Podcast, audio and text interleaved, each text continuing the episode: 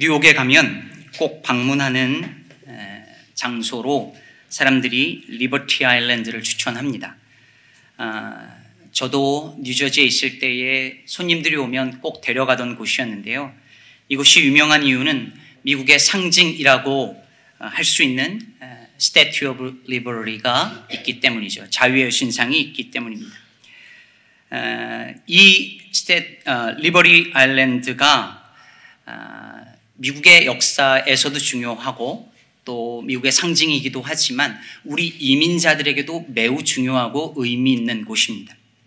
왜냐하면 이곳에서 현 미국의 이민 정책의 근간이 되어지는 1965년 이민 국적법 Immigration and Nationality Act of 1965가 탄생했기 때문입니다.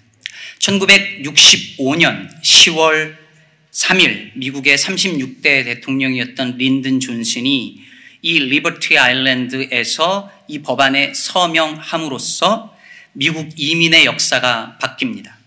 아니 어쩌면 미국의 역사가 바뀌었다라고 말을 해도 과언이 아닐 것입니다. 그 이유는 이렇습니다. 1965년 이전에는 이민법에 국가별 쿼터제가 있었습니다. 할당제죠.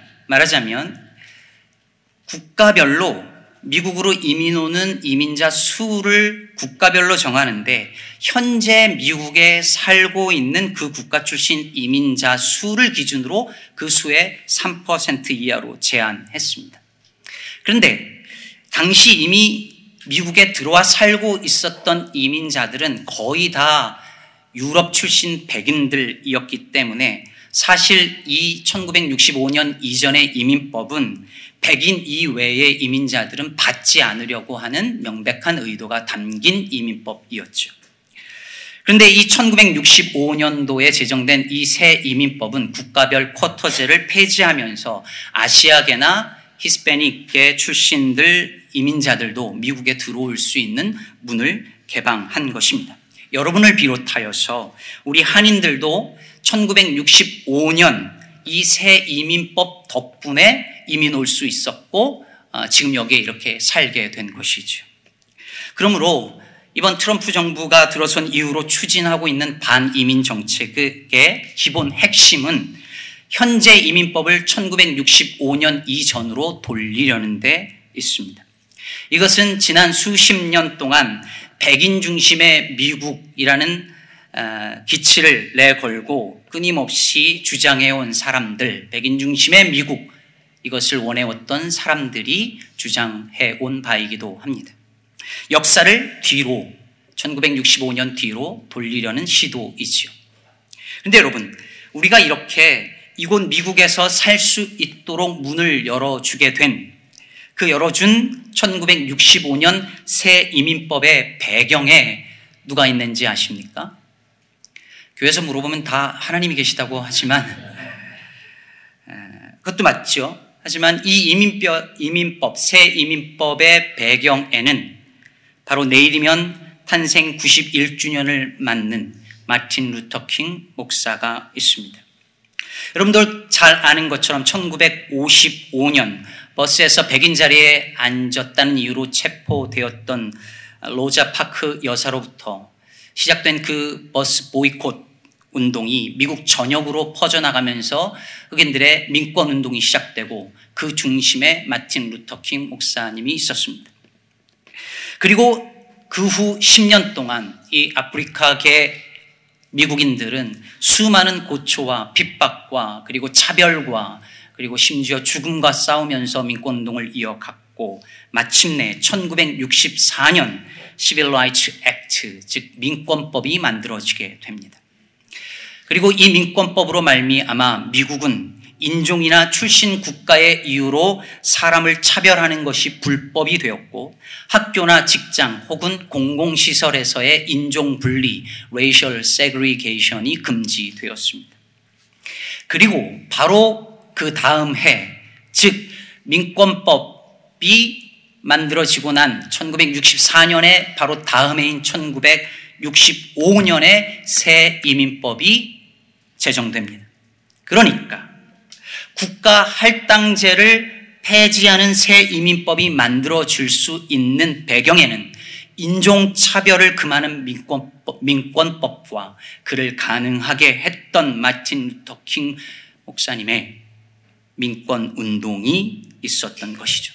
그러므로 우리 이민자들은 모두 킹 목사님을 비롯한 수많은 아프리카계 미국인들의 희생 덕분에 이곳에서 살고 있는 것입니다.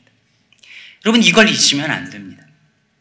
동시에 역사를 뒤로 후퇴시키려는 어떠한 흐름에도 저항함으로써 그분들의 희생이 헛된 것이 되지 않도록 하는 역사적인 체며, 책임이 이 땅의 이민자의 모습으로 살아가는 저와 여러분에게 있는 것입니다. 사랑하는 여러분 보십시오. 역사는 언제나 남들이 보지 못하는 세상을 향하여 먼저 길을 떠났던 사람들에 의해서 진보해 왔습니다.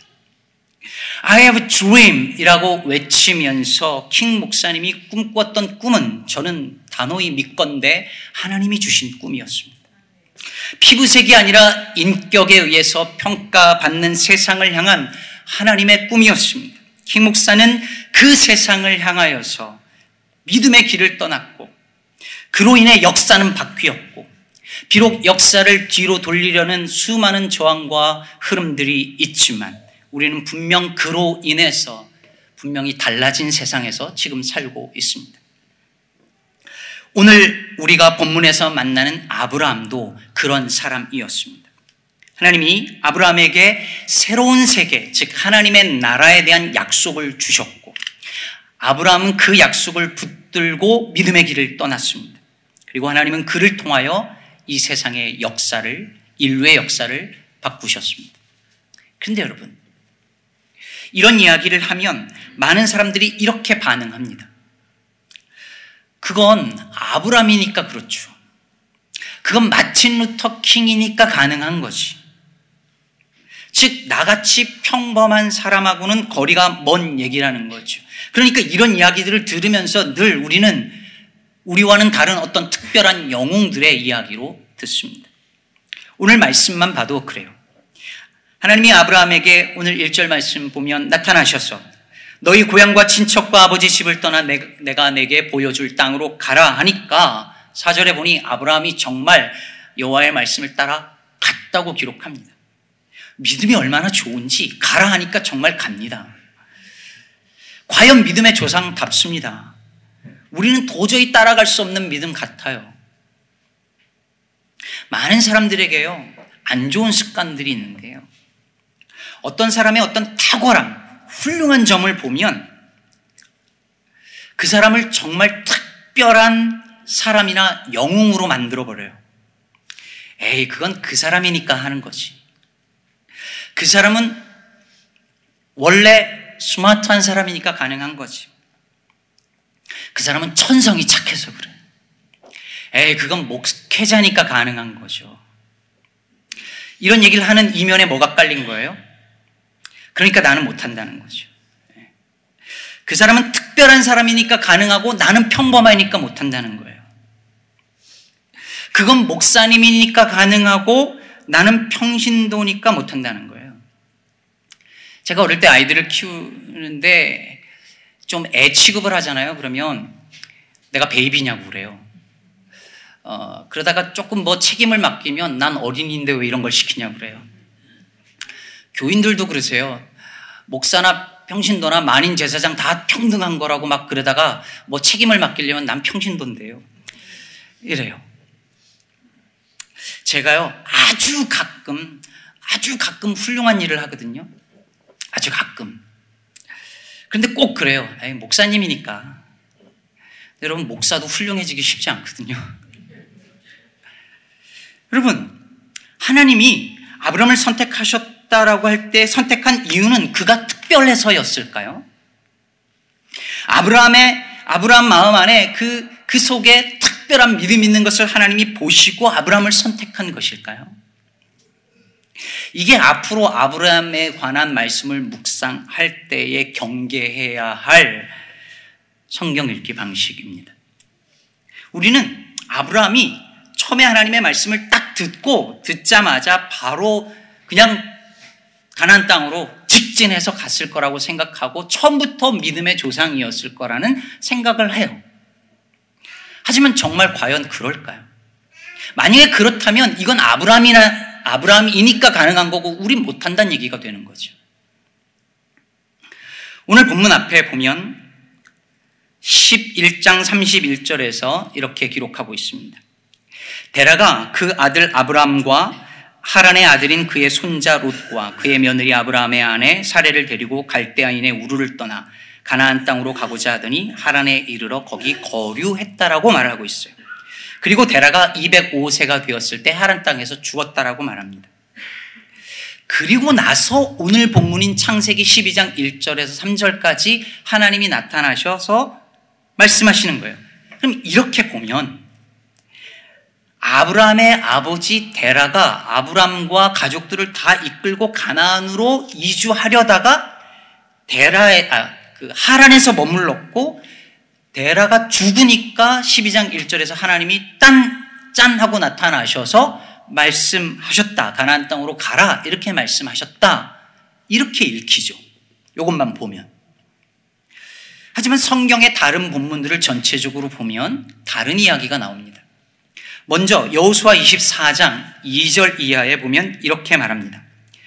여호수아가 모든 백성에게 이르되 이스라엘의 하나님 여호와께서 이같이 말씀하시기를 옛적에 너희의 조상들 조상들 곧 아브라함의 아버지 나홀의 아버지 데라가 강 저쪽에 거주하여 다른 신들을 섬겼으나 내가 너희의 조상 아브라함을 강 저쪽에서 이끌어내어 가나안 온 땅에 두루 행하게 하고 이렇게 이야기하고 있어요.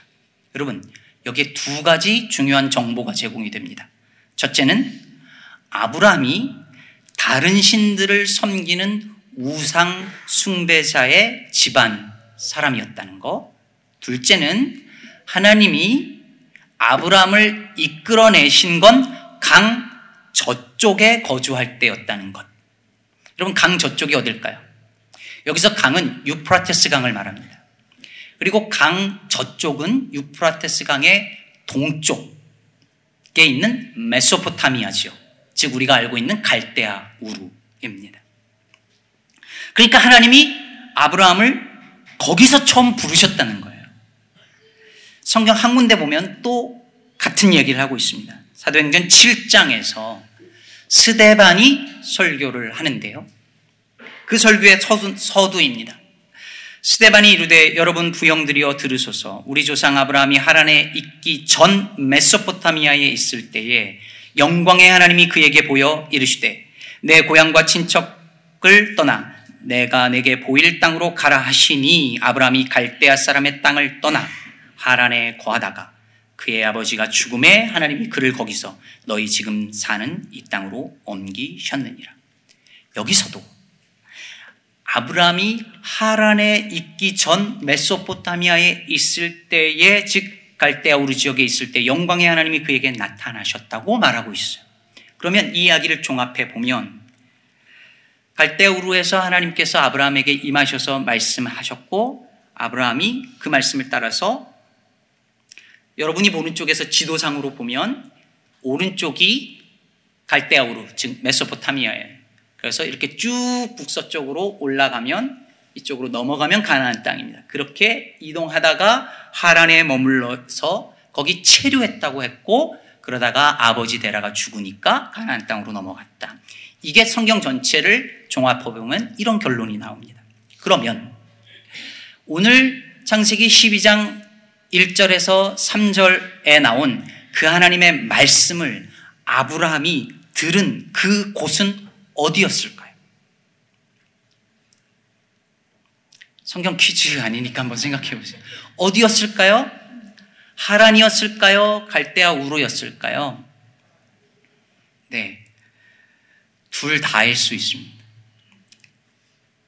둘 다 가능성이 있어요. 아니면 똑같은 말씀을 두 번 하셨을 수도 있어요. 그러나 확실한 건 뭐냐면 12장 오늘 본문의 말씀이 아브라함이 처음 들은 하나님의 말씀은 아니었다는 거죠. 갈대아 우루에서 분명히 말씀하신 거예요. 그렇다면 여러분, 아브라함이 강 저쪽 갈대아 우루에서 하나님이 그곳을 떠나서 내가 보여줄 땅으로 가라! 그러셨을 때에 그 말씀을 처음 들었을 때에 아브라함은 도대체 무슨 마음으로 그 말씀을 따라서 거기를 갈 생각을 했을까요? 믿음이었을까요? 제가 성경 공부를 인도하다 보면요. 가끔 그런 질문을 받습니다. 아, 목사님, 성경 시대는요. 하나님이 저렇게 직접 나타나셔서 음성을 들려주시니 순종하기 얼마나 쉬워요. 근데 우리는 직접 말씀 안 해주시고 맨날 성경을 보는데 성경은 이렇게 해석할 수도 있고 저렇게 해석할 수도 있고 헷갈리는데 직접 말씀해 주면 얼마나 좋냐고 이렇게 말해요. 근데 여러분, 과연 그럴까요? 제가요, 뉴저지에서 교회를 사임하고 그리고 하나님, 이제 어디를 갈까요? 하나님 어디로 인도하십니까? 이렇게 기도하던 중에 어느 날 하나님께서 하늘에서 음성을 들려 주십니다. 태환아, 뉴저지를 떠나 시카고로 가라. 진짜로 그랬다는 얘기가 아니고 그렇게 말씀하셨다고 생각해 보세요. 그러면 그게 진짜 하나님 음성인지 아닌지 어떻게 알아요? 어떻게 알아요? 대화 나, 아, 아, 이렇게 에코가 들리면 아, 하나님 음성이구나. 그렇게 알아요? 헷갈릴 거 아니에요. 이게 혹시 악한 영의 역사인지 아닌지 어떻게 알아요? 아, 물론 뭐 제가 오케이 제가 목사고 뭐 성경 읽고 하는 사람이니까 그렇다고 쳐요. 그런데 여러분 아브라함이 갈대아 우르에 있을 때 그때 아브라함은 우상 숭배 집안에서 자란 사람이에요. 그런데 어느 날 갑자기 여호와라는 이름 모를 신이 나타나서 갑자기 내가 너에게 보여줄 땅으로 가라. 이러면 갑자기 믿음이 충만해져서 믿음이 생겨서 그냥 가는 거예요? 그럴 수 있어요? 생전 들어본 적도 없는 신이 한 말을 믿고 모든 것을 버리고 떠날 믿음이 갑자기 생겨나나요? 헷갈리지 않았을까요? 이게 누구지? 뭐지? 하지 않았을까요? 근데 우리는 당연히 아브라함이 그냥 듣고, 어, 하나님, 아멘 하고 갔을 거라고 생각한다는 거예요. 만약에 그렇다면 왜 우린 못해요? 왜 우린 그런 믿음이 없을까요? 그럼 이제 이렇게 생각하는 거죠. 아브라함은 특별해서. 우린 평범해서. 아니요, 성경은 절대로 믿음의 선조들을 그렇게 특별한 영웅으로 묘사하는 적이 거의 없습니다. 다 우리와 같은 사람들일 뿐이에요. 분명히 아브라함은 헷갈렸을 거예요. 아마 아브라함은 하나님의 음성을 여러 신들 중 하나의 음성으로 들었을 것입니다. 그리고 당시 족장 시대죠. 그러니 유일한 상담가였던 자기의 아버지 족장 데라에게 물었을 것입니다. 그리고 데라는 신의 명령에 불순종하는 것이 재앙으로 이어질까 하여서 아마도 길을 떠났을 것입니다. 혹시 믿음으로 출발하였다 한들 그 믿음이 우리가 생각하는 온전한 믿음은 분명히 아니었습니다. 그 증거가 뭐냐면 이 가족이 올라가다가 하란에서 체류했다는 데 있습니다. 하란은 여러분 오늘날의 시리아 터키 국경 지역에 가까운 곳입니다. 그러니까 메소포타미아에서 쭉 올라가면 이제 유프라테스 강이 이렇게 쭉 이어지잖아요. 그러면 쭉 올라가 가지고 강을 넘어서 하란에서 딱 넘어가면 이제 가나안 땅이에요. 그러니까 하란은 뭐냐면 국경과도 같은 곳이에요. 아직 still 메소포타미아예요. 여러분 강 저쪽이라고 말하죠. 히브리라는 말, 여러분들이 유대인들을 히브리인이라 그러잖아요. 왜 히브리인이냐면 히브리라는 말이 강을 건너다는 뜻이에요. 그러니까 이 강을 건너서 가는 거예요. 근데 그 경계선에 있는 지역이 바로 하란이죠. 근데 이 하란은 갈대아 우루, 즉 데라와 데라가 있었던 그곳과 마찬가지로 메소포타미아 사람들이 주로 섬기는 달 숭배가 만연해 있던 그런 곳이에요. 훗날 바벨론 제국의 역사에서도 매우 중요한 전초 기지가 되고요. 수메르 문명이 하란까지 이렇게 확장됩니다. 그러면 여러분 보세요. 아브라함이 가는 거예요. 어떤 마음으로 갔는지 정확하게 우리가 다 알 수 없지만 가다가 하란에 이르러서 주저앉아 버려요. 체류했다는 말은요, 잠깐 스탑한 게 아니에요. 거기서 꽤 오랜 세월을 살았다는 뜻이에요. 그리고 오늘 말씀 5절에 보면 알 수 있듯이 많은 소유와 사람들이 생길 만큼 오랜 세월을 거기에서 살았어요. 이게 뭘 보여줄까요, 여러분? 우리가 흔히 생각하는 것처럼 아브라함이 처음부터 온전한 믿음을 가지고 한 번에 가나안을 향하여 직진해서 간 것이 아니었다는 말입니다. 여러분 사실 진짜 믿음은 바로 여기 하란에서부터 필요한 거죠. 갈대아 우루에서 여기까지 오는 것도 쉬운 일은 아니었겠지만 그래도 하란은 여전히 달 숭배 중심지였고 메소포타미아의 문명 영향권 안에 있었습니다. 그러니 믿음이 없어도 이 땅 안에서는 올 수 있어요. 언어도 같고 문화가 같으니까. 그러나 이걸 넘어서는 순간부터는 얘기가 달라지는 거예요. 진짜 믿음이 필요한 순간은 바로 거기 하라는 것이죠. 그러니 하나님이 다시 나타나셔서 말씀해 주시는 것 같아요. 사랑하는 여러분, 바로 이것이 오늘 이 본문이 우리에게 주는 위로인 동시에 도전입니다. 이것이 위로인 이유는 믿음의 조상이라고 불리우는 아브라함이 처음부터 그렇게 훌륭한 믿음의 사람이 아니었다는 거예요. 오히려 믿음이 없어서 하란을 넘지 못하고 수십 년간 거기 체류했습니다. 나중에도 드러나지만요. 이미 여러분 보셨죠? 남자라고 말할 수 없을 만큼 찌질한 모습을 보이잖아요.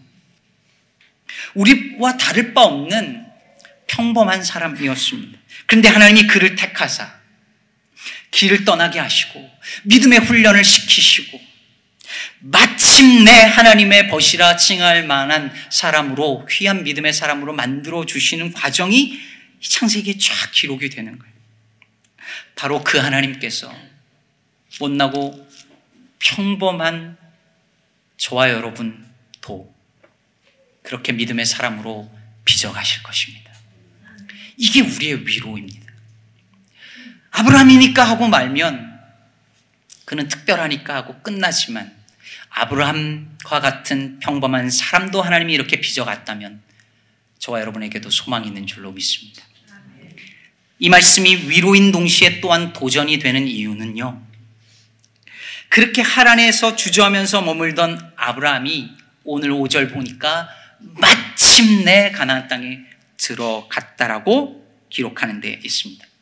그럼 오늘 본문 1절에 보면 하나님이 아브라함에게 너는 너의 고향과 친척과 아버지 집을 떠나 내가 내게 보여줄 땅으로 가라 하시죠.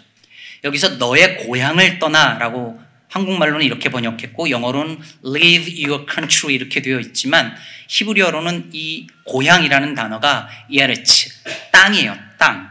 그러니까 너가 지금 있는 땅, 그 밟고 있는 그 땅을 떠나라는 거예요. 그럼 그 땅이 어딜까요? 작게 보면 하란이고 넓게 보면 메소포타미아 그 땅이죠. 이 땅이 어느 땅이에요? 아브라함이 여기까지는 여기 서 있는 한은 안전하다고 믿는 땅이에요. 근데 하나님이 네가 가장 안전하다고 생각하는 그 땅을 떠나래요. 그래야 내가 보여줄 땅으로 갈 수 있어요. 이 땅을 떠나야 버려야 그 땅으로 가요. 여러분 어릴 때 땅 따먹기 놀이 해보셨습니까? 기억나시나요? 지역마다 이름도 좀 다르지만 저희 동네에서 이렇게 했습니다. 땅에다가 큰 원을 그리거나 사각형으로 이렇게 쭉 그리고 이렇게 이렇게 해서 쫙 돌리면 내 땅이에요 거기가 그죠? 그다음에 돌을 가지고 튕깁니다. 세 번을 튕겨서 탁탁탁 들어오면 내 땅이 확장되는 거죠. 근데 이거를 힘 조절을 못 해가지고선 너무 멀리 가면 죽는 거예요. 저는 이게 이 놀이를 다시 생각해보면서 아, 이게 참 슬픈 놀이였구나 생각을 합니다. 어릴 때부터 부동산 땅 따먹기를 어린 시절부터 배우고 이렇게 한 거 아니에요. 아마 우리나라 사람들이 이게 땅이 좁다 보니까 이런 놀이도 만들어진 것 같아요. 근데 여러분, 더 심각한 게 있어요. 이 놀이는 너무 멀리 가면 위험하다는 것을 아이들에게 가르쳐요. 땅을 유지하거나 확보하려면 갔다가도 얼른 돌아와서 안전한 곳에 거해야 돼요. 그래야 이 안전한 땅을 지켜요. 그러나 T.S. 엘리엇은 이렇게 말한 바 있습니다. 너무 멀리 가기를 마다하지 않는 자만이 얼마나 멀리 갈 수 있는지를 알 수 있다. 언제나 안전한 자리에만 있으려는 사람은 어디까지 갈 수 있는지를 알 수 없어요. 여러분, 믿음은 머리로 계산하는 게 아니에요. 이만큼 하면 돌아올 수 있겠다 계산하는 게 아니에요. 몸으로 가보는 거죠. 몸을 움직여 길을 떠나는 것입니다. 그래야 알 수 있는 영역이 믿음의 세계예요. 식당 가서 음식 주문할 때 모르는 음식, 새로운 음식은 절대 주문하지 않는 분들 계시죠. 늘 안전한 음식만 택하시는 분들. 여행을 할 때 계획대로만 움직이는 분들이 계시죠. 하루에 루틴을 정해놓고 예상하지 않은 일들이 끼어드는 걸 힘들어하는 분들이 계시죠. 그럴 수 있습니다. 성격이나 성향의 문제니까요. 그러나 믿음은 믿음의 세계는 다릅니다. 믿음은 전혀 예상하지 않은, 전혀 가보지 않은, 내 통제가 하나도 워킹하지 않는 그런 세상을 향하여서 길을 떠나는 거예요. 계산하고 가는 게 아닙니다. 안 보입니다. 예상할 수 없습니다. 통제할 수 없습니다. 하나님께서 아브라함에게 내가 너에게 보여줄 땅으로 가라 하시죠. 이 말이 의미하는 게 무엇일까요? 이제부터는 내 인생의 모든 통제권을 주님께 넘기라는 것입니다. 내가 예상할 수 있는 게 전혀 없고, 내가 컨트롤 할 수 있는 영역이 요만큼도 없는 세상을 향하여 너의 전 존재를 걸고 길을 떠나라는 것입니다. 예전에 이민 오신 분들과 요즘 이민 오신 분들의 차이를 누군가 이렇게 말씀해 주시더라고요. 예전에 이민 오신 분들은요, 다시 한국으로 돌아간다는 것을 꿈도 안 꿨대요. 꿈도 못 꾼 거예요. 그러니 아무리 힘들어도 죽어라 일하면서 어떻게든 여기서 살려고 애를 쓴 거예요. 요즘 이민 온 분들은 뭐 안 되면 한국 가지 뭐. 이런 생각을 하고 실제로 간다는 거죠. 그런 생각이 여기 정착을 힘들게 만든대요. 그럼 저도 그랬거든요. 제가 담임 목회와 박사과정을 같이 했었는데, 그동안 박사학위가 일종의 보험이 되더라고요. 여차하면 이거 말고 저거 하고, 이렇게 보험이 되더라고요. 여러분, 아브라함에게 하란이 그런 곳 아니었을까요? 거기까지는 어떻게 오긴 왔는데, 여기까지는 언제든 다시 돌아갈 수 있는 곳이에요. 거기까지는 가요. 근데 우리가 흔히 이렇게 예수를 믿는 거죠. 전 존재를 다 걸지 않아요. 반쯤만 다리를 걸치고 있어요. 근데 여기서 하, 넘어가야 그때부터 진짜 믿음의 세계가 시작되어지는 건데 여기 넘어가면 빼도 박도 못 하거든요. 그러니 언제나 거기에 멈춰 있어요. 우리의 믿음이. 사는 여러분, 제가 도전적인 질문을 하나 던집니다. 생각해 보세요.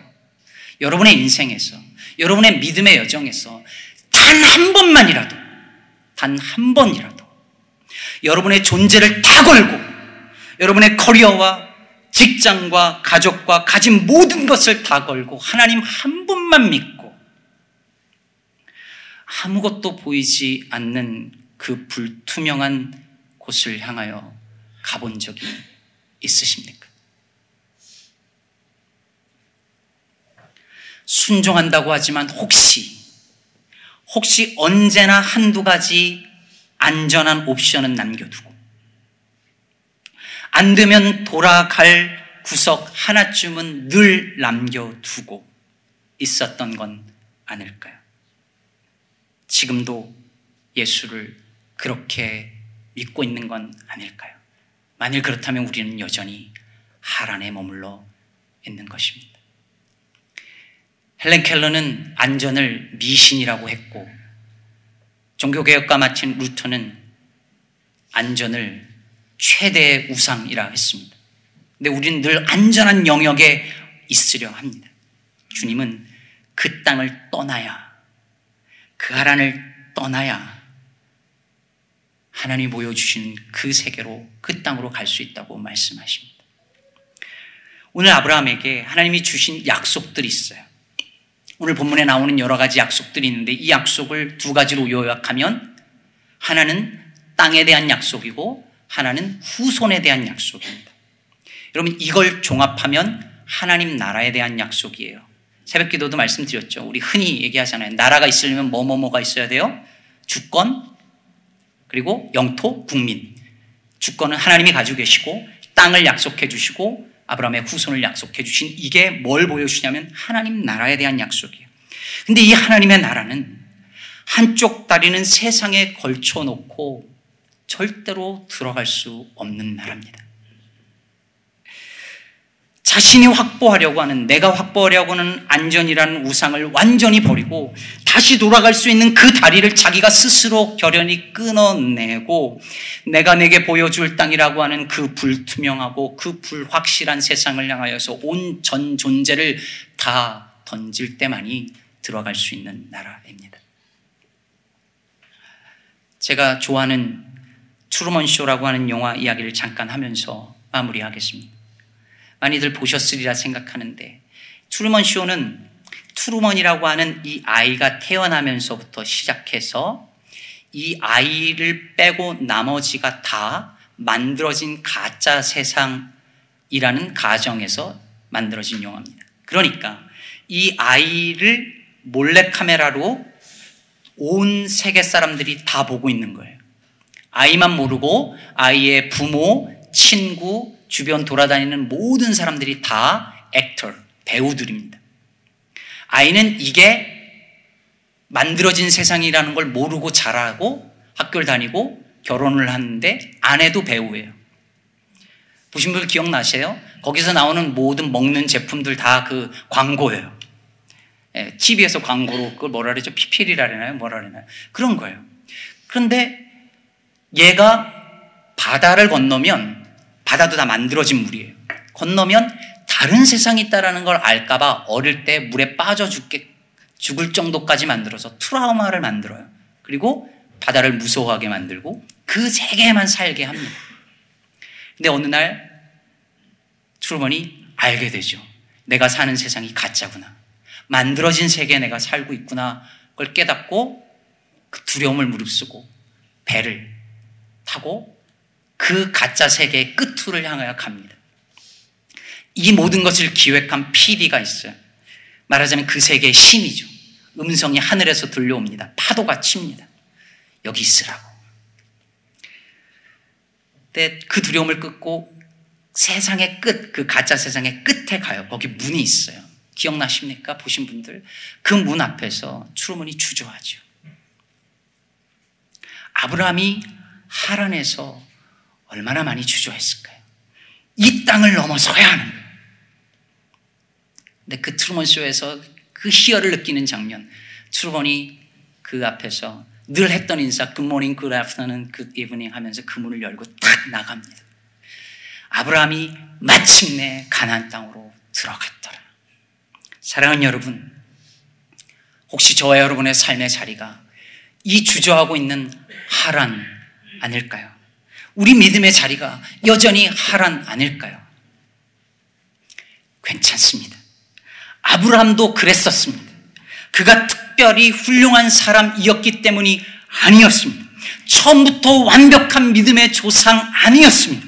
비록 오랜 시간 주저했지만 마침내 그 땅을 떠나 가나안 땅으로 들어갈 수 있도록 하나님이 그를 이끌어 주셨습니다. 저와 여러분도 그렇게 하나님께서 이끌어 주실 것입니다. 우리 기쁨의 교회가 가는 그 길. 앞이 보이지 않고 뭐가 기다리고 있는지 모르는 길을 저와 여러분이 갑니다.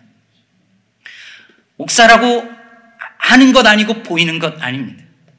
앞에 무엇이 기다리고 있을지 모릅니다. 그러나 부족한 믿음이지만 완전하지 않지만 이 부족한 믿음을 가지고 길을 떠날 때에 하나님께서 우리의 길을 인도해 주시고 우리의 믿음도 다듬으사 마침내 그 약속한 땅에 이를 수 있도록 저와 여러분을 이끌어 주실 줄로 믿습니다. 다 같이 기도하시겠습니다.